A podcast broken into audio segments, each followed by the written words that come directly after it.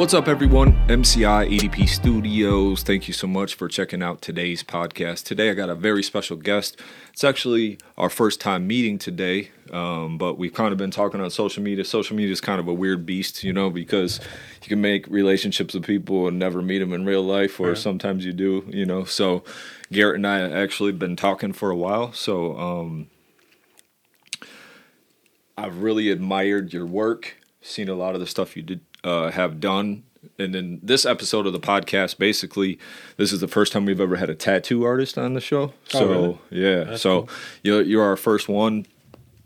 And I like just talking to all kinds of creators and people that inspire me, you know. And your work, your work ethic's awesome, man. So, and your work on top of that, you work at a beast of a shop right now, which is the Entity Tattoo Studio, right? Yes, that's right. Yeah, on Apple. Yep, right on Apple Avenue. So we'll get into all that. So for people that don't really know you or kind of new, why don't you just give us a little backstory about you and kind of how you got started in, you know, getting involved in art and tattooing and stuff like that? Yeah, yeah. Um, so I was always um, drawing ever since I was little, like uh, probably five or six. I recently started talking to my parents again for a long time, and they were sending me drawings I did when I was, I think, like 10, 11, 12. Uh, and at the time, it's always funny because you, as an artist, I'm sure you're the same. We're like very self critical about, you know, uh, oh, it's not good, it's not good, it's not good. Yeah. And so they would keep these things over the years that I was like, you know, why are they keeping that? It's, you know, I'm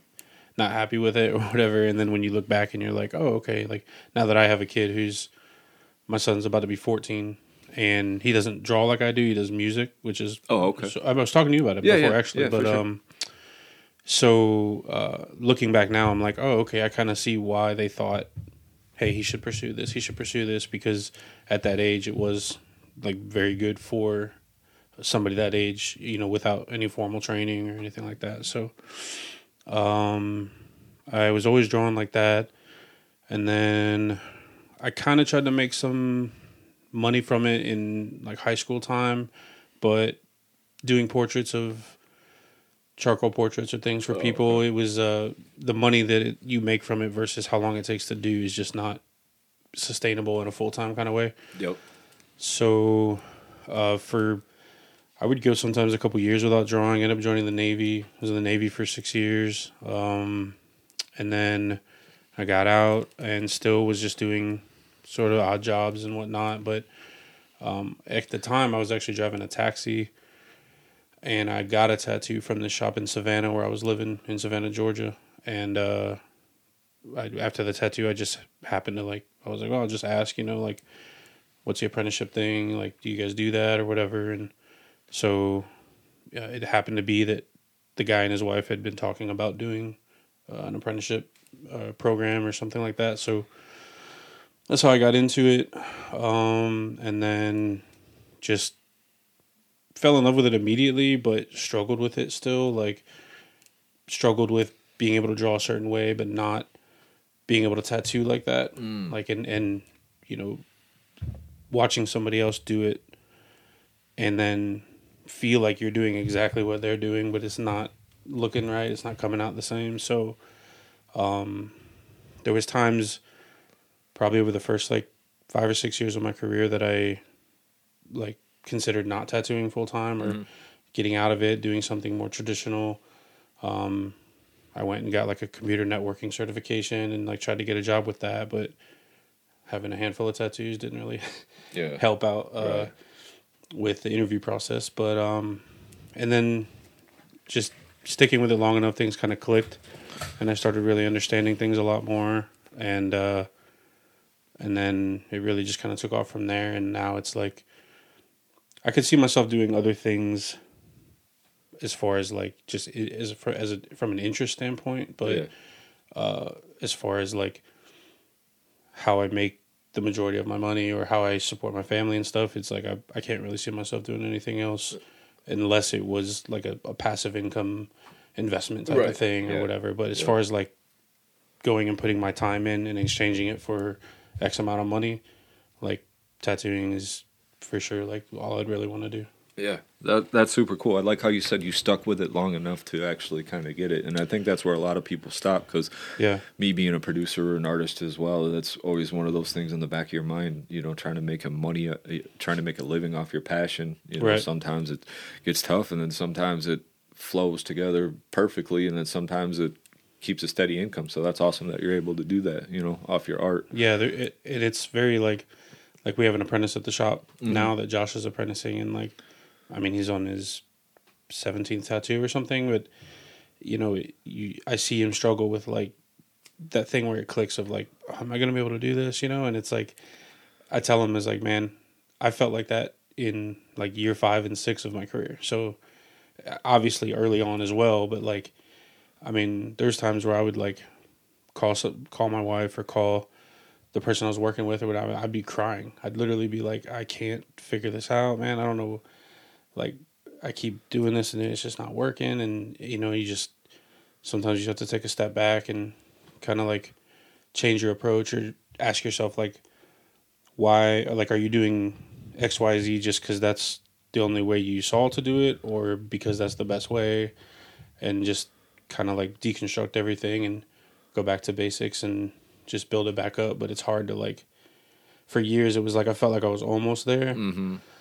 and so it just it almost makes you want to like oh if i just try a little harder like I'll, I'll i'll bridge that gap i'll bridge that gap but really the thing that was holding me back from here is like some knowledge way back here that i misunderstood or learned in a, in a, a way that wasn't the best for me to learn it so um but once everything finally clicks I mean, it's like man i wouldn't change it for anything Do you think that's um, a little more pressure on you too, just because you are like actually tattooing somebody's skin? You Yeah. know, so it's like a real Yeah, permanent exactly. thing. Like, oh fuck, man, Garrett tattooed me today, and it, you know, and, and they might also be, you know, sometimes it's crazy because it's also subjective. For you, it might just be a little shadow or a little detail. Mhm. You're like, what the fuck, you know, and then for somebody else, you're like, oh, that's the fucking So, sweetest thing I've ever yeah, seen yeah, in my yeah. life. So you know, that it's kind of like That's as the- an artist, you torture yourself, like you said, you know. Yeah, that's the funny thing is it's like when you're really learning, learning like when you're still very new, like you'll do tattoos that you know they didn't come out like they should have, like and the client does. You know, they're like, hey, mm. can we fi- can we touch this up? Can we whatever? But the more you push yourself and the the better you get, it's now it's to the point where like I'll do a tattoo and like there'll be probably two or three things that I'm like I'm not happy with about it, but they're so minute that at this point anything that like I'm not happy with is still way above the threshold of like everyone else's expectations. Right. So it's like Yeah. you know, I'll my wife will be going through my phone and say like, "Oh, you didn't post this tattoo," you know, whatever. And I'm like, "Ah, I didn't like that little." She's like, "Get out of here," you know, like Yeah. post it, man. Like people need to see that. Yeah, so, yeah. It is. Uh, that is the torture of being an artist. Yeah. I, I feel that too. But sometimes I'm just like, fuck it, post it. That's why I try to crank out a beat a day because it makes me make decisions Yeah. instead of like fucking just pondering pondering on something Right. for a while. You know. So, um, tell me a little bit about. Uh, I I know you said you showed some progression as a child through drawings, and then you got into it a little bit. And then you started tattooing because they did the apprenticeship. So you started there as an apprentice, and then how many years were you tattooing before you kind of felt like the breakthrough happened? Man, really? Like, to be honest, in, in a lot of ways, I feel like the breakthrough didn't really happen until I moved to Michigan. Like until to 2019. Like I had been tattooing since 2010, 2011, something Okay. like that. Okay. and it's just you probably can uh, like speak on this as well but it has so much to do with like who you're around like Mm. the quality of people you're around the level of how much they want to push themselves or not or just the drive. So um you know towards the end of my time in Georgia I you know I felt like I was doing good. Like I I was always had that self-critical part of an artist but I felt like, you know, that I was tattooing about how I expected to be and all that.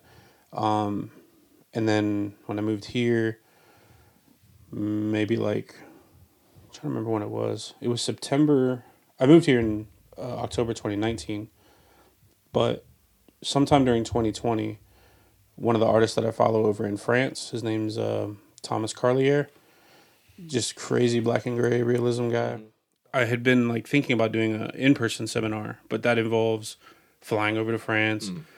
It's like a three day thing. Uh, it's like twenty five hundred just for the seminar, not to mention the airfare, and it's gonna be like a five thousand dollar thing. So one of the biggest like silver linings out of COVID was that he decided to do a seminar online, like Okay. virtually, Okay. and it cost like five hundred dollars. I was like, bet, like no problem at all.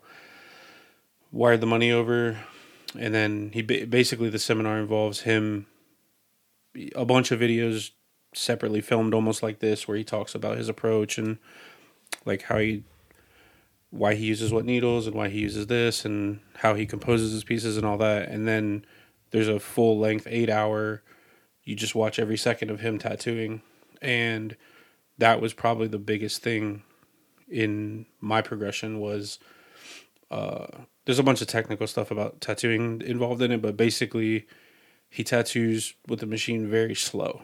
And so most tattoo artists that I've worked with or and even still work with, they'll run it around eight, nine volts, ten volts, and he runs his on five.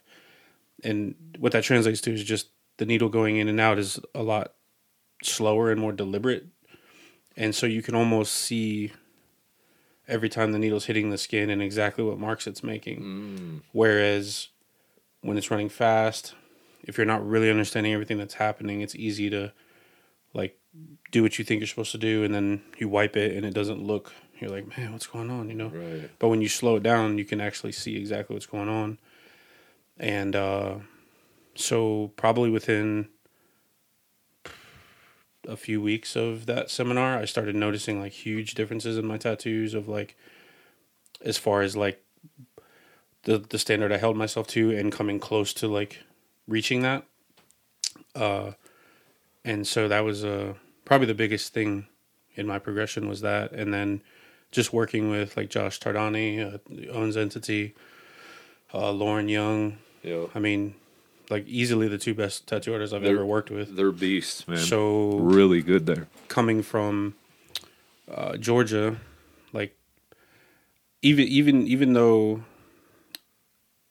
well, I don't want to say anything bad, but every shop I worked at before was very much like the owners. The owner of the shop itself didn't even care too much about tattooing. Mm. It was more like a Just trying to get that money. yeah, exactly. Yeah. And then um, the last shop I worked at, which is considered like if you if you were to go to Savannah, Georgia, and just ask hundred people on the street, they would say Black Orchid is like the shop to go to, and that's where I was working at. Very well known shop. They win shop of the year in Connect Savannah, whatever magazine every year, but it's uh, it was very much ran like a business business. It didn't. It was very micromanagey, so just the environment wasn't real conducive to being motivated in that way. Yeah. And then all the artists that worked there at the time, it just there was just more of this vibe of like we're here to do a job, but hey, what are we doing after we close? Oh, like what right. bar are we going yeah, to? So more of a nine to five type yeah, thing. Yeah. and they would always they would always go out to to the bars to the whatever live music's going on which is cool but i was the only one that just went straight home and you know i just really didn't care about all that stuff and yeah. i'm going home trying to figure out how to tattoo better and they're you know half the time feel like they don't even want a tattoo so yeah. when I came here, just working with Josh and Lauren, uh, is like they're the best. They're they're just tangibly better than any artist I worked with, and also just better people. Like yeah. like Josh is a great dude. He give you the shirt off his back. Lauren's like super humble. Like Yep. I'm always trying to gas her up, just Yeah. just because she's so like, oh no, it's you know, and I'm like, no, seriously, like you're amazing. Like Yeah. you need to embrace that, and like, you know, I know she's not on the same length of you know wanting to be known like a lot of us are, but uh, like she's right up there skills wise. So just being around better people and uh, better environment, and just the town here, like honestly, I feel like Muskegon, you know, uh, in the surrounding area, like West Michigan, pretty much Yeah. is a lot more like appreciative of like high level tattooing Okay. rather than Okay. Savannah was still a very big, and I was there for 10 years. But my whole tattoo career was Savannah before I came here. And Savannah is still very big in like the like the old school tattooing. Like Oh, walk okay. in, pick something off the wall. Flash. Kind- yeah, exactly. And shit, and and there's almost like an anti realism sentiment like among the shops around there. Mm. Yeah. Like it's I don't know where it comes from, but it just it always felt like which was cool for me because I would get all the business that people who wanted realism, but yeah. in a way it kind of gets lonely just being the only one who cares about. I'm the only one who's like, "Hey, look at this, look at this, look at this," Right. and then people are like, "Ah, whatever." Like, what are we ordering from Uber Eats? You Right, know, like yeah. I don't care about that. Yeah. you know, so Well, I think you said two really important things in there that I can also uh, relate to, and I believe people can relate to. You know, we kind of talked about how there was times when you thought you were going to quit, but you stuck with it, and you constantly got better and constantly grinded it out. So I think that's really important because a lot of people like get to that point, you know, and you also said you uh, were doing it for a long time. So that's important too because a lot of people want this instant gratification of like making their dreams come mm-hmm. true and if it doesn't happen in 6 to 8 months they're like oh this shit don't work or I'm not good enough or whatever. And Right. you saying you've tattooed since basically 2010 you know same thing with the production thing for me. I've made beats for a long time but I've only been taking it really serious since like 2017 like as far as like trying to get better you know. And then I myself like you sought out the knowledge and the information to try to not only get better but to be able to market myself correctly and Right. all those kind of things. So you buying that course i think is a, a lesson people should take away from hey man you got to invest in your craft sometimes even if it's uh, learning you know that that's besides buying all, probably all your gear your tattoo machines and you know all those kind of things. And the same same thing when it goes with music you know investing in yourself and your career learning how to do it getting lessons those kind of mm. things. Those are all important steps you know so, yeah, putting money into you know not just the the the parts you have to put money into, but also the educational parts and like sometimes I feel like when I know when I look at a lot of artists, not just tattoo but other just edu- everything, the one of the things I notice is like it's easy for an artist sometimes to have that mindset like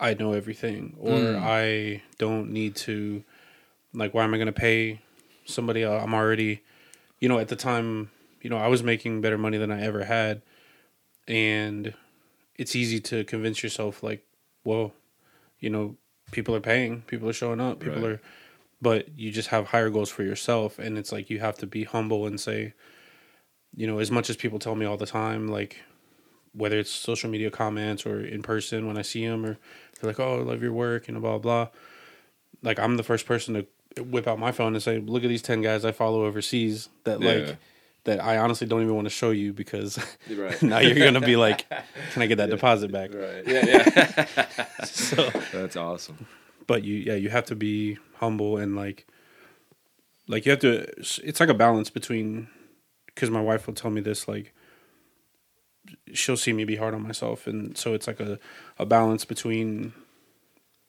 like, patting yourself on the back in a way of like, okay, I've come this far, that's cool, but never getting to where it's like, oh, I'm good. I don't. Yeah. I don't have to learn anything else. I'm. I'm just. Uh, I can just coast now and just be complacent. And, yeah complacency is a killer for sure man yeah. So yeah, that never. That's you know one thing that uh, I didn't really know about you. I just seen your work and thought it was awesome. But just to hear that, that's even more inspiring for me. Just to know that that is really the path. You know, a lot of people think it's a shortcut, and it's really not. It's a lot of a lot of investment of time, a lot of investment of energy, a lot of hitting those walls, saying, "Oh man, I don't fucking know Yeah. about this." You Yeah, know. yeah. So It's so frustrating. Yeah. It can be. It can be. And then and there's also like, I only, I can only speak to the tattoo part of it, but with the complacency thing, I've seen artists where you see them here, and then a couple years later, you're like, oh, and then you don't follow them for a while or something happened, and then three years later, you come across their page again, and it's like they took a step back. like oh, it's like Oh, yeah, I don't understand how you could how that happens, but the only thing I can think of is like the complacency or Yeah. like the I'm not preparing as much for my appointments Yeah. or I'm so caught up in being sponsored or being whatever that like I lost sight of the part that like got me where I'm at or something like that. So Yeah, yeah, that makes sense. Um, tell me a little bit about your process. So you you draw everything by hand. You I know you and I had talked before on Messenger, but I'm just kind of laying this out there so people can understand. Um, you said you used to draw, but now you say you do most of your stuff just kind of uh, piece together in Photoshop. type Photoshop, yeah, that, exactly. That kind of helps with the realism aspect of it and piecing things together. yeah, exactly. Um, so how does that correlate? Uh, what does your process look like then? So basically, like, um, it's changed over the years, but where I'm at now, what works best with realism is uh, taking at least one photo, but usually a few photos if I'm composing like a larger scale sleeve or something like that. And um, you, I basically the the bulk of the work I would say is in like uh, like image research, like finding there's not just Google. There's a, there's a Russian Google. It's called Yandex. If you ever go on Yandex.com, it's just like Google, but they have a lot better photos typically, which is weird. But um, so it's a lot of photo research, and then uh, like an ideal, like an average appointment would be somebody reaches out to me, says I want to get a sleeve, gives me the basic ideas. If something's way too specific, I tend to kind of stay away because it's the more specific they are in their well, I want it to be here and I want this to be here and I want that to be there. Yeah. It kind of takes the freedom out of it for me, like Okay. the enjoyment. Yeah, that makes sense. And so uh and I just feel like it just doesn't come out as good. Like that's part partially it's a it's a me thing, but it's also like hey, you know, you're going to be walking around with my work on you and if I feel like trying to fit into your constraints is sacrificing the overall quality, then I typically just won't take that appointment on or whatever. But the ones that do go through is, hey, I want a sleeve, I want this, I want that. I get some pictures of that body part, and then I upload that in Photoshop. And then whatever the subject matter is, I just go through and find as many images as I think could work for what I'm doing, and then I'll literally just mock it up on their arm in Photoshop, um, and then just play with the lighting, play with everything to to make two images that were completely not from each other work together. Yeah, yeah. Um, and then I'll send that to them. Uh, you know, get some feedback, see what they think. Uh, typically, like a week before, and then uh, you know, nine times out of ten, they're like, "I love it," but sometimes there'll be a few things that have to change. But overall, you know, by the time we get to the appointment, they know what it looks like. They know Right. kind of what we're going for, and all that. Um, but I very rarely. it's funny because as much as I can draw, like people think I can draw, which I- can in a sense, but I, I can replicate. So, uh, when you see tattoos I've done or pictures that I draw of whoever, celebrity, a musician, whatever, Right. it's it's purely replicating. So it's Okay. not. I can't draw out of my head. It's one of my biggest like, I would say downsides or things that I don't even necessarily downside, but it's one thing I respect about people who can, who can like Yeah. just think in their head. I want to draw a dragon with a thing coming out of its head, and he's holding a th- orb or something, and it's Yeah. glowing, Right. and they just sketch that out and refine it. Um, I've just ever since I was little, everything was replicating. So my first five or six years old with a sketchbook and a pencil, it was like draw this water bottle, draw that microphone, like as it sits right Yeah. there, like like still life realism stuff Yeah. and then um, I really didn't even take an art class until like high school, and but by then I was so ingrained in like the parameters of realism that even when I would try, like if I sat down right now and tried to draw like a, a an exaggerated like a Hulk or something where the anatomy is like just way exaggerated, no matter how hard I try, it will always end up being more on the side of like real anatomy than because it's it's like I can't even wrap my head around it. Okay. Yeah. So, um, but then you know, there's artists like Lauren who she basically draws every appointment. Like she'll come in early and you know she'll know basically what she's going for, but she's got the little red pencil and she's kind of sketching and you know tracing some elements and drawing some in and all that. It's it's much more of a like a pure creative process, I would say, whereas mine is a lot of photo manipulation and and then by the time we get to the tattoo, it's just replicate this as as best as you can, you know, like as realistic as possible. So. Yeah. Well, I guess you got to specialize in something, and you got to know who you know, like who's coming to your appointments too. You know, Exactly, you know right. Who you're who you're shooting to get. You know. Yeah. Uh, shout out to Bobby too. I told him we Oh yeah, yeah, yeah. Yeah, So, uh, bu- I think you say his last name Carmine. Carmine, I- yeah, I didn't even ask him, but yeah. uh, yeah, Bobby Carmine. We I've known him for a while, and uh, he's a real good dude. But he had messaged me right before this, before you came over, and was said that you did a killer uh, tattoo today. Yeah. So, hell yeah for the grind. Yeah, he was a, he's a he's a grinder too, man. We talked for probably like half the appointment just about like that mindset and how it's like, you know, I was telling him, you know, it's so I'm only 35, but I don't want to make plans for everything's going to be like this for the next 20 years. Like I'll make this much money, I'll do this, like nothing's going to change. 5 years from now if I was to something happens in my hand or you know some debilitating thing where I couldn't do this anymore, like I'm I don't know what I would do. You know, like I'm not I would be working at a factory somewhere Yeah. or something. So it's like not having that thing to fall back on in a way it kind of drives you, but then it's also like like I want to buy a house and just pay it off in 5 years. Like I don't want to get myself in a financial situation where if something were to happen to me tattoo wise and I couldn't do this, I'd be like fucked, you know, like it would it Yep, would be more exactly. like uh so but yeah, the the grind he, he's the same way. Like Yeah. and that's how we end up talking about you and I told him I was coming on the podcast, but um his wife was there. Yeah, his wife was there and she was like she sounds just like my wife from like oh, he never takes a day off Yeah. and like uh he's um you know, he just works so much and and and all that and it just it started us talking about like and we have those same conversations at my house so Yeah, but yeah he's definitely a grinder man it's yeah. good cool people. dude. Cool dude for sure. So, um, we went through your process a little bit. Uh, you got any standout clients? Some, uh, even some that kind of like some pieces that maybe you put together that you you just really really, um, them are like your favorite ones, or do ev- each one is a progression and getting better, or do you kind of like them all, or you yeah know, like is there a- um, or is that more specific to like say you created something and then the client wanted a few changes and then all of a sudden it came out amazing and you're like oh that came out way yeah better know? exactly exactly so that's one of the things that i one of the pitfalls i find myself falling in sometimes is like i have certain parameters of like what i will and won't tattoo as far as not from like a moral standpoint but just like visually Yeah. you know like there's just Yeah. certain things that work and certain things that don't and when you're the artist who has like all the experience and all that it's very easy to look at a client's idea or something and go like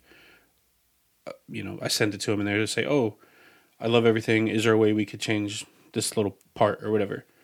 And sometimes mentally i'll go ah, i'll check it out but there's no way that's gonna like, right. look yeah. good or whatever. Yeah. And then when i get in there and i could do it i'm like oh wow it's actually i actually Yeah. like it better than right. Yeah. you know so there's that initial thing of like it's hard not to take that as like a hey i don't like this part of the design. Yeah. and and artists generally are sort of like thin skinned when it comes to like somebody critiquing their work that isn't an artist themselves. Yeah.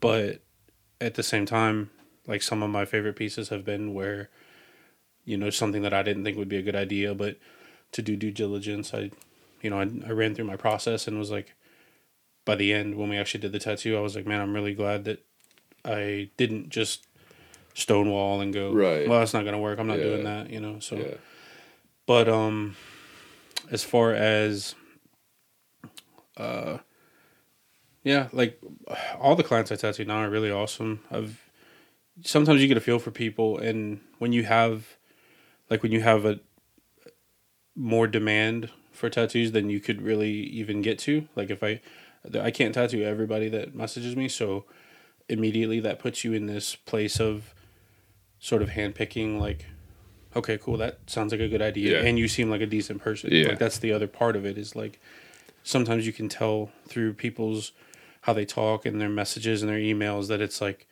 I can tell they're going to be difficult to work Yep. with. So even if it's a cool idea, it's also I'm at that point where it's like I care also is this a person that I want to spend you know even in one session 7 hours with, you know? And Right. and a lot of the things now are even bigger than that. It's multiple sessions. So you know when I'm agreeing to do a sleeve, it's not just I agree to do these four sessions for this much money to put this image on your arm. It's also like, do I want to spend 35 hours with this person Yeah. over the next few months or whatever? Yep. So, um, so yeah, because of that, I tend to really vibe pretty well with all my clients. Um, and probably the first piece, uh, the first piece that I did that was like, uh, and I talked to this with my son too because he remembers it. But um, I did the, this Pennywise piece on uh, this guy Robert Housley. He's a Oh yeah. car car salesman guy around here. Cool Yeah. dude. Um, I did that piece on his like outer leg, and at that time, it was like probably the best tattoo I'd ever done.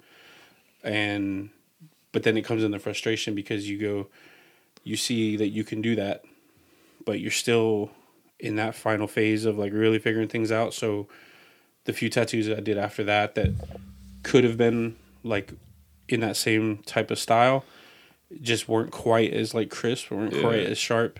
I mean, again, it's one of those things where nobody else cares. Like Right. nobody else knows Yeah. but me. Your expectations. yeah, exactly. Yeah. But um, but it's one of those things where you're like, oh, and then wait a second, like, okay, or, oh, and then another one, and then eventually you start figuring out what the difference is, and then it can just be all consistent Yeah. after that, and uh, so, but yeah, he that was probably one of the first pieces that was very like eye opening of like, man, I'm glad I moved here between between working with Josh and Lauren, between the seminar, just starting to like understand things better and really start to be able to tattoo the way that I can draw was like the final piece of and it takes a huge thing off your mind too. Yeah. Like when you're trying to learn something or trying to figure something out, it's easy to, you know, prior to making those strides, you know, I would tattoo all day and then I'd go home and watch tattoo videos and like Yeah. how are they doing that? What are they doing? How are they like? And I'd change a lot about what needles I'm using, what machines I'm using, how I'm approaching it. You know, changing a lot of things in that drive to like unlock the secret, so to speak. Um, and but now that I understand everything, it's easy to, it's a- easier to do my tattoo, go home, and then like, it's always kind of I'm always kind of thinking about tattooing Yeah, yeah. overall, but like sure. it's not the stressful like, yeah, yeah, yeah. I don't care about what's going on right now because I still got to figure this out. Yeah. you know. Trying to get over the hump. Exactly, right, right. Yeah. Yeah, I could see where that would be. Uh, you know, that's for me too. I've heard a saying before that not all money's good money. You know what I mean? So that's the same thing with like uh, that's a major reason why I stopped recording almost a lot of people because it's like just people like if you just start recording people for money or doing things just for money that could be a terrible time or a bad you know bad experience and it's just not fun for anybody. I like how you said uh, you. It's almost like you're the way I'm seeing it, you can correct me if I'm wrong, but you kind of like it when when you have the artistic control because you're the artist. You're okay with a little bit of feedback, mm-hmm. but then it kind of makes it a collaborative effort. Like, but you're kind of the driving force because you are the artist. You know, nine times out of ten, you know, you're not Right. going to be. I mean, you probably have and will, but I mean, it's not like you tattoo a lot of tattoo artists every day because they have so many options. exactly you know what. I mean? Yeah. So it's same thing with you know somebody that doesn't make music or something like that. So Exactly. um, speaking of music, uh, I know I know you're a f- you're a big fan of music because you've talked to me a lot about music and Yeah. you know that kind of stuff. So, Yeah. uh, where did that stem from? Just from being an artist and just really liking music and. Uh, Uh, I mean, it's kind of hard not to like music, but Yeah, I mean, was- you know, I think the I'm always drawn to I listen to like a lot of different pretty much growing up I listened to most things other than country. I just never was exposed to it very much and you know some songs here and there, but I think mostly growing up I listened to a lot of rap and for me it was like even though a lot of it isn't talking about anything of substance for the for a lot of it just the just the the lyrical part, the poet, the poetic part, even if there's not a a deeper meaning, just the the ability to put words in a certain way and and they just make you go like, oh shit, like is Yeah. that he said that and then oh, okay, okay. So um, I was always drawn to that, and then obviously like, you know, everybody, I don't know everybody, but you're in high school and you're on the bus, you're freestyling with your buddies, or on a trip to the football game or whatever, and you're somebody brings a blank CD with a you know bunch of beats on it, instrumentals, and people everybody thinks they're you know Goodie Mob or whatever. yeah. but uh, yeah. so I was always kind of drawn to that. Um, and then uh, I actually was so I listened to a ton of like J Cole. I listened to Oh, yeah. a ton of like Lil Wayne.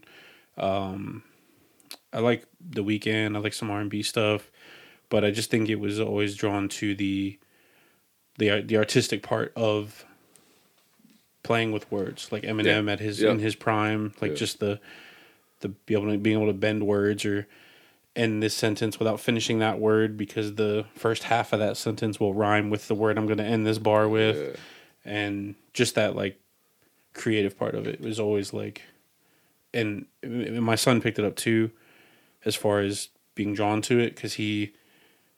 Like I, I memorized lyrics. Like my favorite song, not just my favorite songs. Like I, there's probably fifty or sixty Lil Wayne songs that I could say like every line to. Oh yeah. The same thing with J. Cole, probably. Um, and my son, when he was younger, when we figured out he was getting into music, uh, he would have these headphones, like what I'm wearing right now, in the car, and we would play. He'd have music on a iPad or something. We'd be driving, and we would hear him. He was maybe four or something, and he would know like every word to like this Michael Jackson song or Yeah. this whatever. And we started realizing like that's when he was drawn to it, and he's super. I post videos sometimes of his piano, but he's super musically inclined, and which makes me happy because that's where for a while I wondered like my dad could draw. He never pursued it like I did, Yeah. but I've seen enough to know that he could have been me if he tried. As far Right, as like. I don't know about tattooing, but Yeah, just yeah. you know understanding realism and shading and stuff like that. So, um, but for years I, I wouldn't say pushed, but I was like, "Hey Cam, here's a some drawing stuff, or I'm drawing for this. You want to draw? You want to?" Just never interested in it, and I was like, "All right, I'm not gonna push it." But eventually, we found out that it kind of rooted in him with the music. So he, like, he'll sit there and play piano for hours in his room, um, and picks it up like so fast. And the more he sticks with it, the faster he picks it Yeah, up. yeah. And and I make a huge like effort on my part to verbalize like how I feel about that with him. Like because even though my parents were supportive of my drawing, uh, I never felt like they were like very clear about like, hey, look, you're a lot different than most ten year olds. Like you should really stick with this. You should really stick with this. So, mm. so my son, like I tell him, uh, me and my wife both, like, you know, you should really stick with this. Yeah. Like you should, you you really have a talent, and it's easy for him to kind of, well, I don't know, you know, like you're just my you're my parents. That's why you're saying it, Yeah, whatever. And but I tell him like I show people all the time at at at work. Uh, my clients on breaks, I'll show them a clip of him playing piano, and they're like, "My God, like Yeah. that is incredible." For how old is he? Like, if I played it and they didn't see it, you know, they would just think it was like an adult playing or whatever. Yeah. yeah. So That's awesome. so I make That's an effort totally to cool. like not push him, but be like make him aware that like you really do have a, a talent for Right. this. Yeah. That's awesome. That must be real cool having a dad that's into those kind of things and and being an artist to be able to encourage you like that because no one's going to know any better than an artist himself of what kind of struggle Right. and the dedication you have to commit Right. to that instrument or to that craft or whatever it is you know that 10,000 hours to make exactly it good because you know? there's even though we're in different mediums like the underlying there's a lot of underlying things that are the same and Yep. it's like frustration with yourself when things aren't going well or when you're not nailing something or just watching him go through those things that I've gone through with drawing and tattooing and being able to see it happen in real time and go okay like I've been through this and I can Yeah. give him an an- anecdote about like you know how this and this happened to me and I didn't draw for two years, and um, like of from probably like from high school to when I started tattooing, there was like gaps of a couple years on multiple occasions where I didn't do anything artistic. Like I didn't Mm-hmm. draw. And when I first got with my wife, she saw some of my sketchbooks and she was talking to me the way that I talked to my son, where she where she was like, "What are you doing?" Like I was in the Navy at the time doing Oh, okay. nuclear engineering Yeah. garbage and uh, just nothing I was enjoying. Yeah. And but she saw that I had this talent, and you know she would like, hey, let's get a, let's go get a, a booth at the local vendor thing, and you could sell your art, or you could do commissions, or you could do things, you know. Yeah. And I was always, I don't know if it was out of self doubt or just like felt like I didn't have a passion for it at the time, but I always kind of like, yeah, yeah, you know, like it's not that good, it's not Yeah. whatever, and Right. you know, she didn't want to be too pushy, but to be honest, like I would have gotten a lot further earlier in my career, I think, if I had never stepped away from it that many times or whatever. Yeah.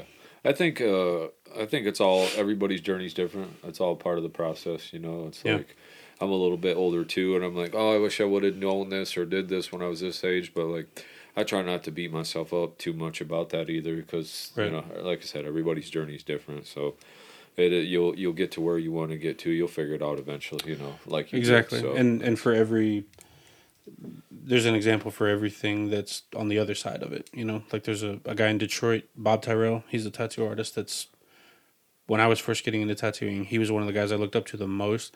I've since found people that are just on another level in the Yeah. world, but he didn't start until he was 37. Yeah. Like he did a I don't know what he did, but he started tattooing at 37 and within 10 years he was like sponsored traveling the world doing portraits like he was he's a black and gray portrait guy. Okay. And uh and so he that's his whole identity now like in the tattoo industry if you say go to any convention and say Bob Tyrrell everybody knows who that is. yeah. And he didn't pick up a machine until he was 2 years older than I am right now. So That's that's kind awesome. of give yourself some Yeah. like okay, you know. Yeah, life is long if if you let it be. You know.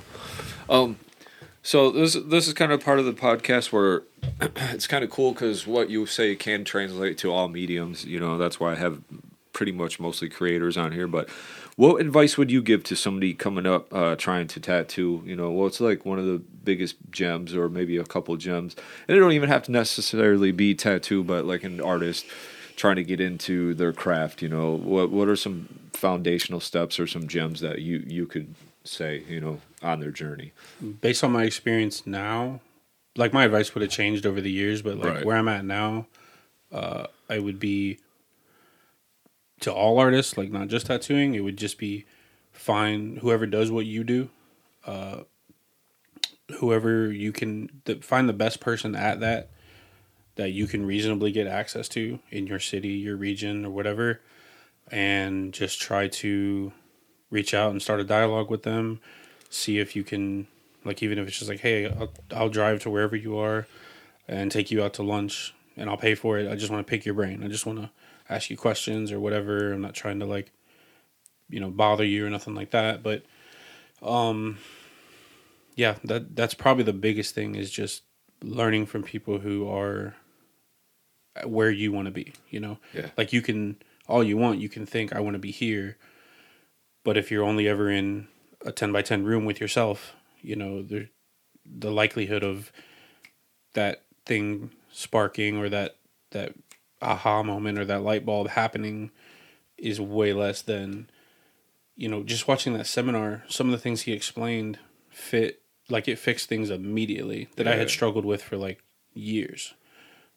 And it was almost just watching the video and then the next tattoo I did, it was like holy shit. Like I had no idea that was causing that much of a problem in my process or mm. whatever. And if I'd have just known that one thing three years ago, I would have been much further ahead. you know? right So yeah um, that's would probably be my biggest advice is just reach out and find people that do what you're trying to do on the level you're trying to do it even if you have to pay even if you have to Yeah. you know schedule time around your life to go do that or whatever like even if it's not convenient because it i mean it really does make all the difference um uh, like if I was going to do anything again to try to further my career, it would purely be seminars with artists that are doing things that I don't know how they're doing them. Yeah. You know, it doesn't Yeah. do me any good to sit around and watch somebody tattoo a cross and wings that, uh, you know, I already know how to do that. So, or just sitting in my own little world and listening to everyone tell me how great I am or Yeah. how great this tattoo is or whatever. It's, it doesn't, it's not going to make my tattoos. Any- We were talking about the the uh, advice to aspiring Oh, artists, right. and you were basically just saying like one of the key things that Tony Robbins says, and a lot of uh, people that are very successful, you know, reach out to somebody that is ten steps ahead of you, or if you can't reach the person that's ten steps, get to the person that's five steps ahead. Right. You know, be able to seek out that information. Um, backtracking a little bit, so how did you you came from Georgia? How did you get the job at Entity then? Like, how did that all um, just work out for through you? social media, like messaging. Um, honestly, it's funny because Josh doesn't remember. So the, it all happened from. I've been thinking about leaving Georgia, period, just because of the hurricanes and the south. Like we, I've always been in Florida, Georgia, South Carolina, pretty much my whole life, and um, I just felt like I wasn't growing as an artist. I kind of was feeling like I needed to be around better artists and just also time for a change. And uh, one of the big things in the South is the hurricanes. So pretty much every year around September, October, there's going to be like a week where you have to evacuate. Okay. And we had evacuated from Savannah to Atlanta, and the hurricane ended up not hitting, but the way that the shop I was working at handled me being gone, they when the hurricane didn't hit, they were like, "Okay, come back," and I was like, "Well, I already paid for this whole week, and I'm not.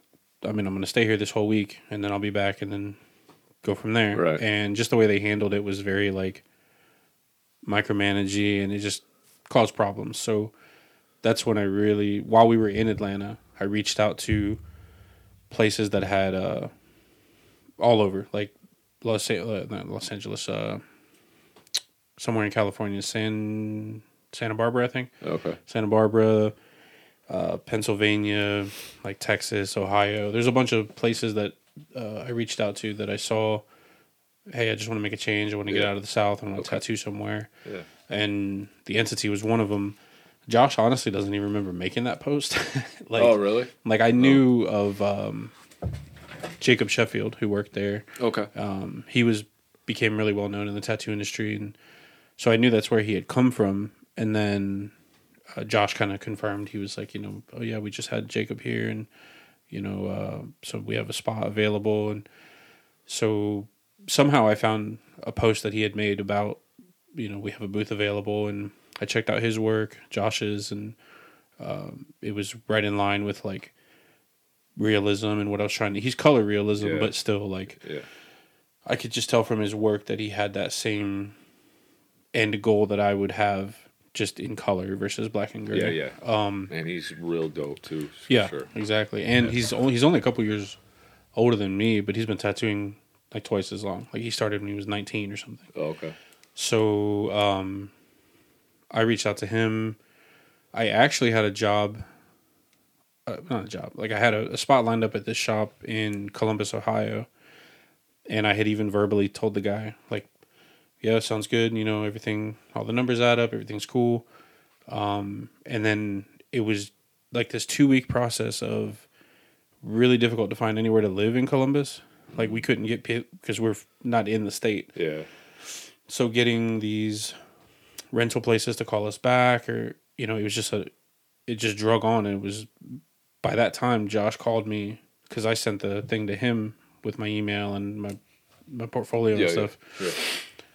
and it took him a couple weeks to even get back with me but luckily i didn't sign any leases or anything in ohio. Right. Yeah. because it just took so long. So when he reached out and he told me, you know, all the all the basics and what the setup was here and all that stuff, and and I was like, dude, that's definitely where I want to go. So luckily, I had only really verbally committed. So I called the other guy and said, hey, look, you know, I, I kind of changed the plans. I'm going to be going to Michigan, and then uh, yeah, and then I just came up here with way less money in my pocket than I thought I had. Uh, like you know, I'm I had this idea that the money I was coming with would last X amount, and then I just didn't factor all this other stuff. So it was a bit stressful in the beginning, like the first I don't know three or four months, and then started to like get known around here a little bit and start making close to the money I was making in Georgia, and then COVID hit and shut us down for four months. Oh fuck yeah. Yeah, and it was like it was funny because I let one of the biggest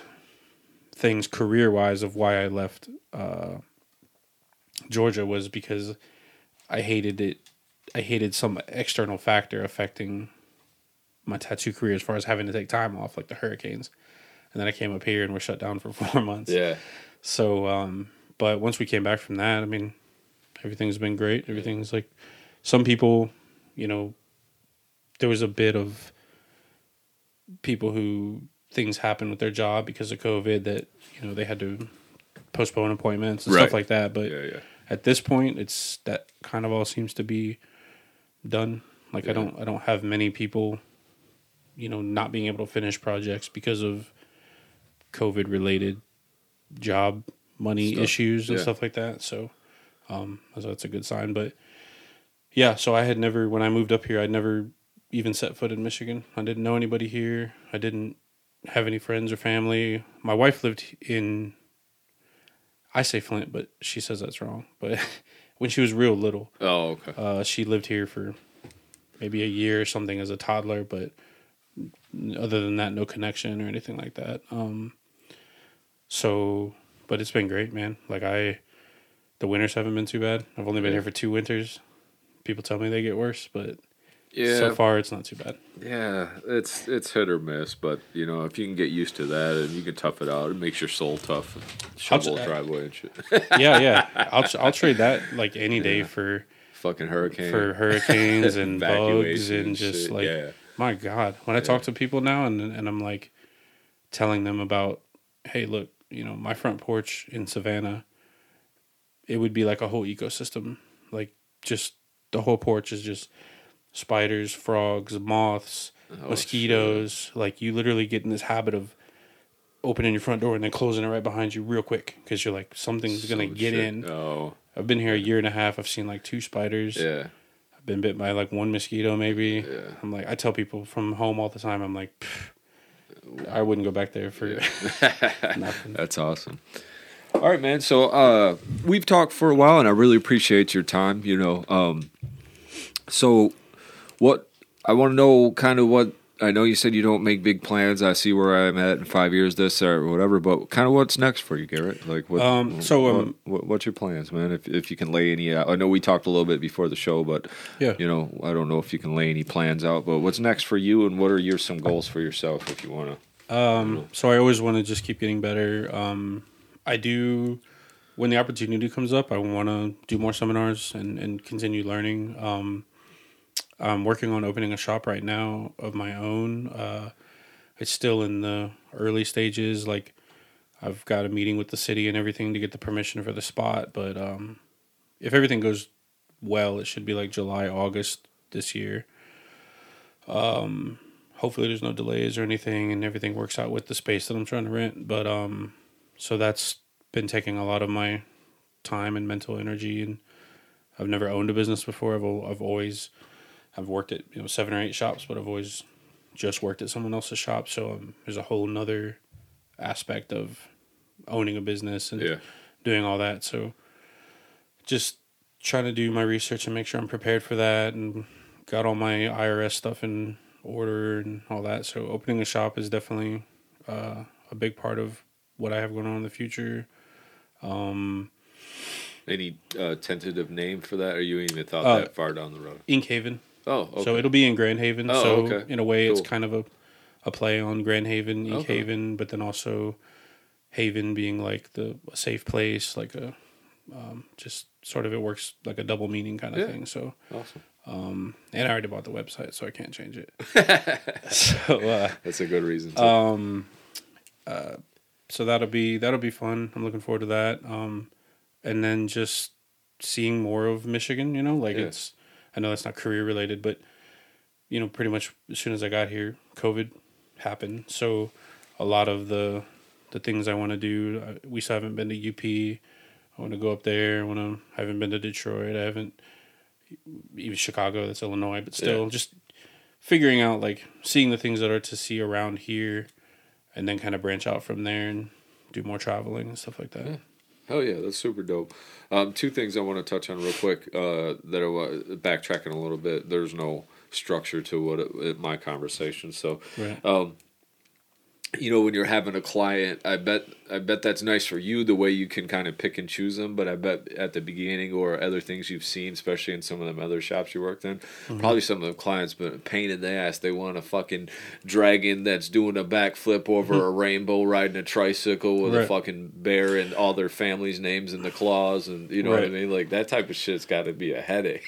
yeah, it's it's funny like you deal with it for so long that when you finally work yourself into a position where you don't have to deal with it, it it almost makes you look back and go like, how did I deal with that? right? Like, yeah. like because now it's nothing to you know if somebody and it's not even they're not even that crazy. Like even if somebody just wants a dragon, like there's a lot of time like a dragon isn't a real thing, so there is no photos of it.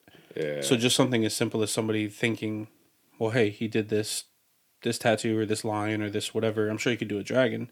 Reach out to me about a dragon, and I have to explain to him like it's unless I can find a really good, almost photorealistic reference of one, it's not something I would do because then I'm getting into guessing how to make it realistic Mm, yeah. I guess that makes sense. just falling back on my artistic knowledge of like, well, if this is where the light's coming from, this is where the shadow would be.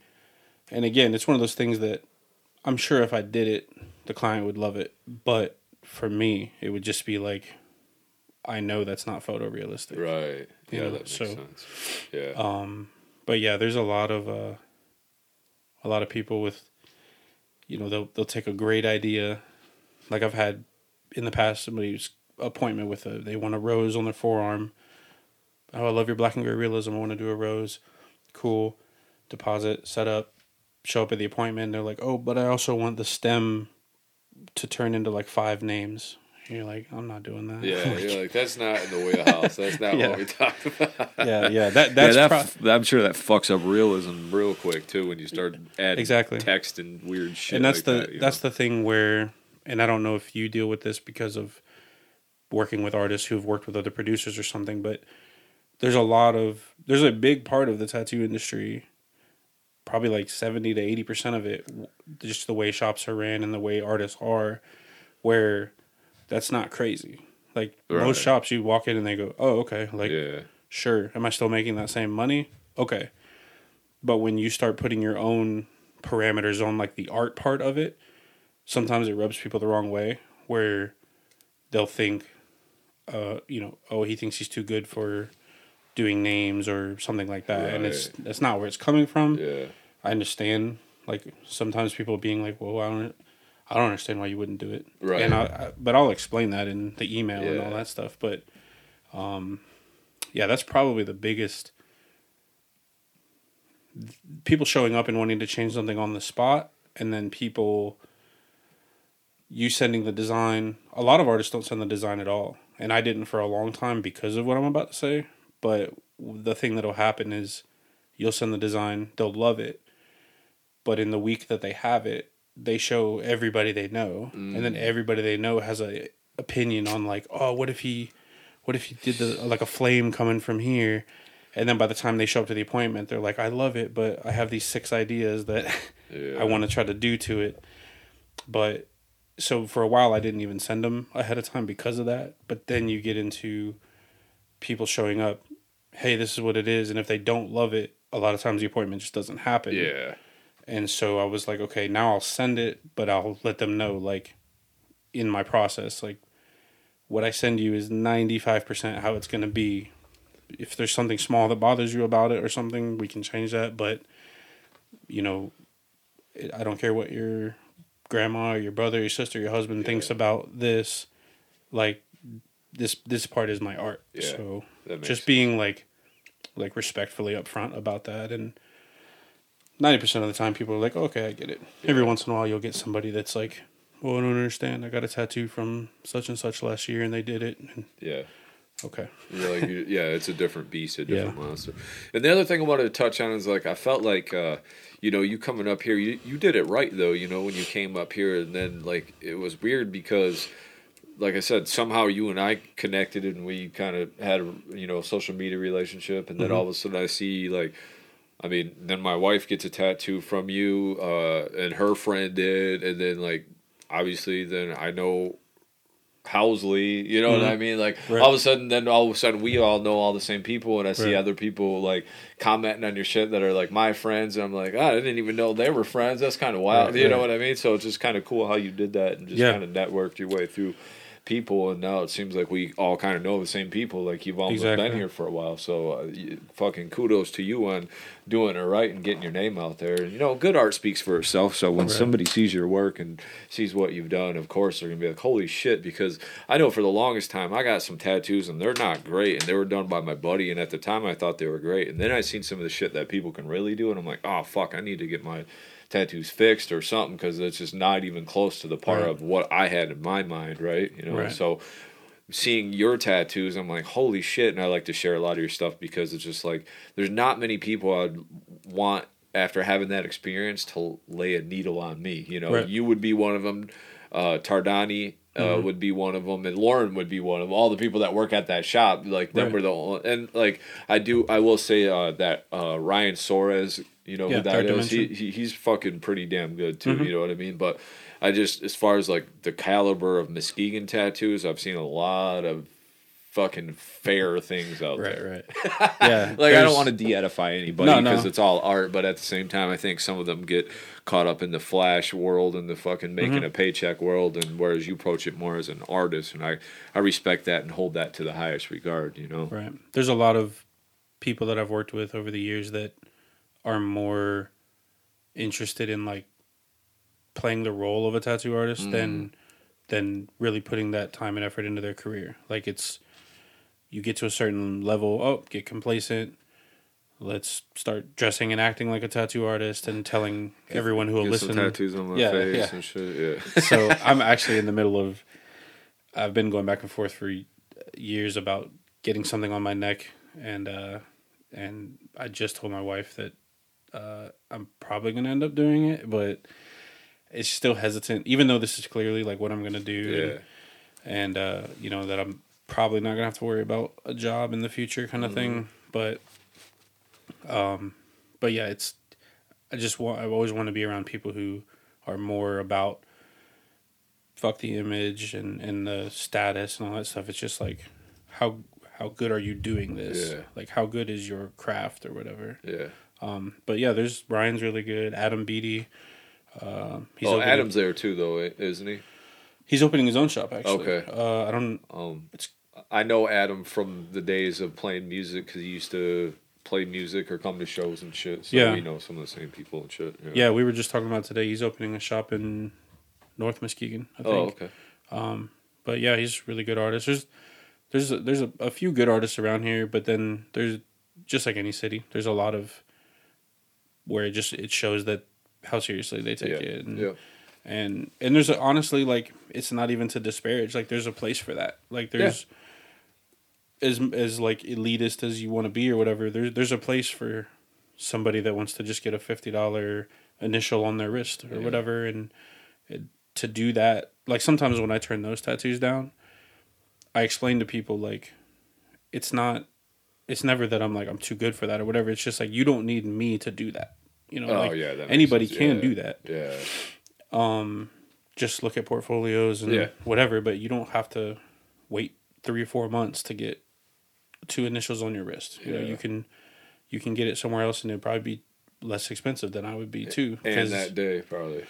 Exactly right. You know. And um, that's another thing that going back to what you were saying that I I try to explain to people is the like when you're paying my rate or whatever, you're not just paying for like how well I can replicate this thing on your skin. It's also the 10 years of experience, the the like me knowing what will work and what won't.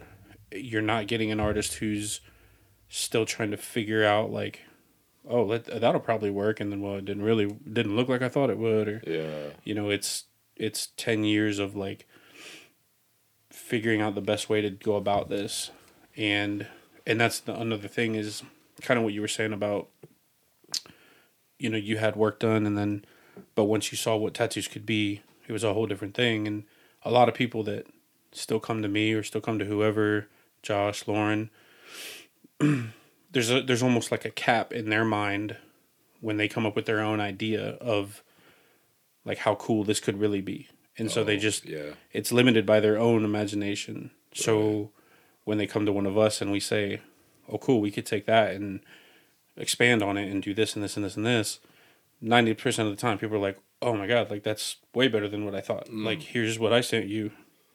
I booked the deposit. Here's what you sent me. Holy crap! Like, Right. It's not even close. I sent you some silhouettes of a wolf and like some stick trees, and then you put this together. I I wouldn't have even thought that my idea could look like that Right. so and that's that's like an important part of it because a lot of people will work with artists that you know we hear third party all the time like oh i went to such and such artist and mm-hmm. this happened. Mm-hmm. And a lot of artists out there are treating things like you tell me exactly what you want. I'm not gonna like do anything creative i just you send me the images meet me here at four o'clock and i'll just do it. Right. you know so people have this misconception that they have to like come to an artist with their own design. How many people reach out to me and say i love your work i want to get a tattoo but i gotta find somebody to design it Right. i'm like emailing them like mm-hmm. that's my job Like, that's Right. part of what you're paying for that's part of the process so No, I feel that 100%. Like a lot of people are like, "Oh, you just make a beat in this X amount of time. Why do you charge this much for it or why don't you sell me an exclusive beat for this much or whatever?" And it's like, "Man, it's because I've been making beats for 10 years and I have $20,000 worth of fucking programs and equipment Right. sitting in my studio. Yeah It's not just the 2 hours it took me to make the beat and the quick artwork and to upload to YouTube and my time and shit. I've been working on this shit for a while, you That's- know? that's You're paying the- for the experience and all of the knowledge and know-how and my fucking frustration bouncing my head against the wall because I couldn't figure something out. Now you think it's cool and I I appreciate that all the way. Right. But for people to undermine and not want to pay your fee or your hour or Right. you know just think, "Oh, fucking it's easy and free free to him why should it cost me money or why should i pay that much i i totally um understand where you're coming from with that you Yeah, know. Un- undercutting like artists is one of the things that gets under my skin. Where it's and it's not just because it affects me directly. It's also like like undercutting artists or not giving artists that freedom. For me, like it gets under my skin to where, like the guy that I did the seminar with, if I was gonna go actually get a tattoo from him, I would email him a picture of whatever and say I don't care. Like do whatever. Yeah. like like cuz that's what I want. So it's like I don't care what your rate is. Like I'm going to pay it. I'm going to tip you on top of that. And literally like if there's anything you've been wanting to try that you even maybe you are kind of like I don't know if it'll work. Knock yourself out. Like, yeah like I would never go to somebody and be like, I want exactly this, and I want it turning into this, and I want it, you know, because of my experience as being on this side of it. And it's not just tattooing, anything. Like even when I get my hair cut, I'm like, whatever you think looks good, I don't care. Yeah. Like yeah any anything where the person doing it has their experience and their artistic ability could make it better or is involved in any way. I always say like, I trust you yeah like I don't do this for a living, you do. right So I'm gonna pay you, I'm gonna tip you, and you know whatever happens happens. But I know what it's like to be like marginalized or to feel like you can do this, but everyone's trying to like, well, I want you to do it exactly like Yeah. this, you know. So, um, and yeah, just undercutting people, like that's. I'm really good about replying to everybody through email, even if I'm turning it down, or even if I'm saying this Yeah. isn't an idea that I think I could really work with. The only people that I never write back is people who they write back and they say, "Well, I, how much? That, that's a little steep. How about could we do something for this much?" I'll just leave it. Like, yeah I'm like, I you're don't- like i don't this ain't a Yeah. yard sale i don't fucking Right, right. negotiate you know, Exactly, i have exactly. my price if you can't pay it then i we have we don't have budget uh, Right. tattooing shit going on you know? exactly. yeah i totally get But it's not a crazy expectation because of the way that a lot of shops are. Right. Like yeah there's shops out there that are tap out sessions for Take five hundred dollars yeah. or you know three hours of tattooing for a hundred bucks or it's like there are places that do deals and specials and and so it's not crazy to think that people have experienced like that but it's just not doesn't work for Yeah, me you know it just it rubs me the wrong yeah. way to where it's like you know it just doesn't respect the the time and effort Yeah. that's been put in Yeah, that makes sense. And that and that's a thing. Like even like some people will hit me up and it's like, can you make a beat specifically like this or whatever? And I'm like, do you have an example? Well, it's kind of like this and kind of like that. And it's like, well, that's a tough fucking thing to do. Like, can you just listen to what I do and if you like it, can we Right. fucking rock? Uh, you know, you want all these really specific things, and it's always hard to meet that expectation because they have something in their mind, and it's always hard for you to translate that into exactly what the fuck they want in their mind because sometimes they don't even know in their mind. They say, "Oh, I want a Lil Durk type beat." Okay, do you want the one where there's a bunch of guitar in it because he's got four beats like that, Right. and then he's got a beat with piano in it. Then he's got a pop beat. You know what I mean? It's Right. like you can't just generalize like that either. You know, so Exactly. it's it's really hard to meet the that other person's expectations, even though you want to, right and and say I'm good enough to do that. But like what you have in your mind, you know, and I don't, you know. One thing I've done a few times uh, already, and I have ideas of maybe expanding it in the future, but like putting together pieces completely like without a client involved, almost like like there's on my Facebook I have a thing that's like available designs, and it's like it started from me putting a piece together that the person the the the lady just wasn't feeling it overall, and so she, no hard feelings, whatever. But I just posted it as like, hey, I have this available. So it's this completely fully fleshed out design and somebody just goes, "Hey, I want that." And I ended up booking a couple of them like that. So it kind of opened my eyes to like gearing things towards I just create pieces and put them for sale for sale, you know, as Yeah. available Yeah, and then you know, if you like it, pick it yeah, if not don't or Right. whatever but almost going to where trying to shift the the paradigm of like every tattoo being based on a client's input versus me just being able to sit down and create something that I think would look great as a tattoo regardless of meaning or just visually and then if it speaks to somebody they can reach out and book it um, and that way almost immediately there's no back and forth it's Yeah. literally just like that's what you I picked want. it Yeah, i saw the deposit i'll see you in july or whatever Yeah. like it's already yeah, i don't have to any there's no collaboration about it yeah. so there's a, a certain draw to that because of it being able to just be my creative like almost if i was like a painter yeah. and then you know nobody was going to picasso saying like hey i want this but can you make the eyes Yeah. a little bit you Yeah, know like not that i'm picasso but right, I understand exactly what you know saying. just um you know if there was an oil painter that i really loved and i wanted a piece of his for my fireplace yeah, i wouldn't go to him and say like i want a little barn on a hill and Yeah. i would say just make me a piece you know Yeah. like I love the what do you have starry night thing you got Yeah. going on here, but what Yeah. would be cooler if there was like a few clouds or something? There? we put Like, six names in yeah. next, and the coordinates where i got married next to that building Yeah, my hamster died when I was in tenth grade, and I really want the name right, right in the starry night by Yeah. that edge. Yeah, I understand that. so we got a, a shop hopefully opening in July, man. Ink Haven. That sounds dope, man. I fucking. Uh, I think you deserve all the success, man, and, and being able to talk to you and sit down and meet you has been been a fucking great time. Thank you for your time today. same same for me man Uh, and before we go, uh, give all your social medias and all your information, or anything else that you want to say while you're on here, man. You know, any any plugs, Um, any shout outs, anything like.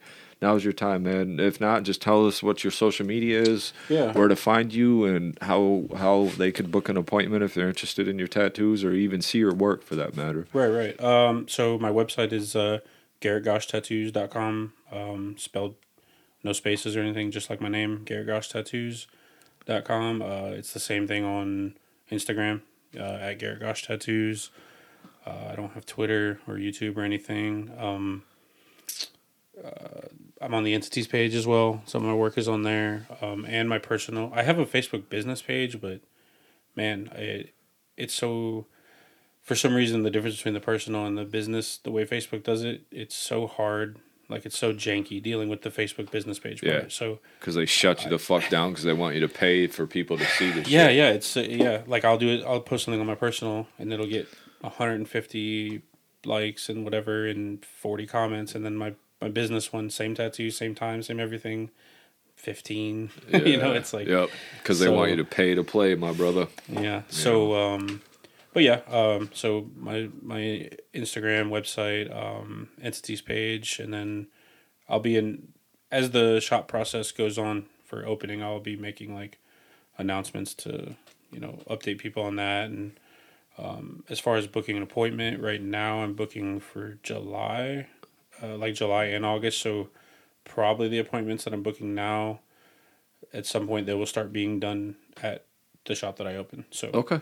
um, I may have already booked up the rest of my time at Entity, but um, you know, Grand Haven's not too far away. Yeah. So. No, not at all. So, all right, man. Uh, congratulations on all that. I'm glad you came to Michigan and uh, found your way and, and felt like you've made some progress. So that's awesome to hear too. So, with that being said, everyone, make sure you check out the homie Garrett Gosh. Uh, check him out, man. His work is amazing. If maybe I'll get a couple pieces from you or something, I can flash them on the podcast. Yeah, yeah. Like I said, I, I'm trying to make it more streamlined with just one camera, so I can try to do more of these, especially with my limited time now that I have. So, but if you send me a couple things, even like that Housley piece or something, I can always flash it when we're talking about it on there or whatever. So, Mm-hmm. Oh yeah. Thank you guys so much for checking this podcast out. Obviously, if you're watching this on YouTube, you can always listen to the audio on all streaming platforms. I'm gonna try to have this thing out within the next week, so you can cool, kind of look yeah. for that. I'll send you some clips and shit too, like so you can, because I like to take little pieces out of it. So, with that being said, much love to you guys. Thanks for tuning in, and uh, peace.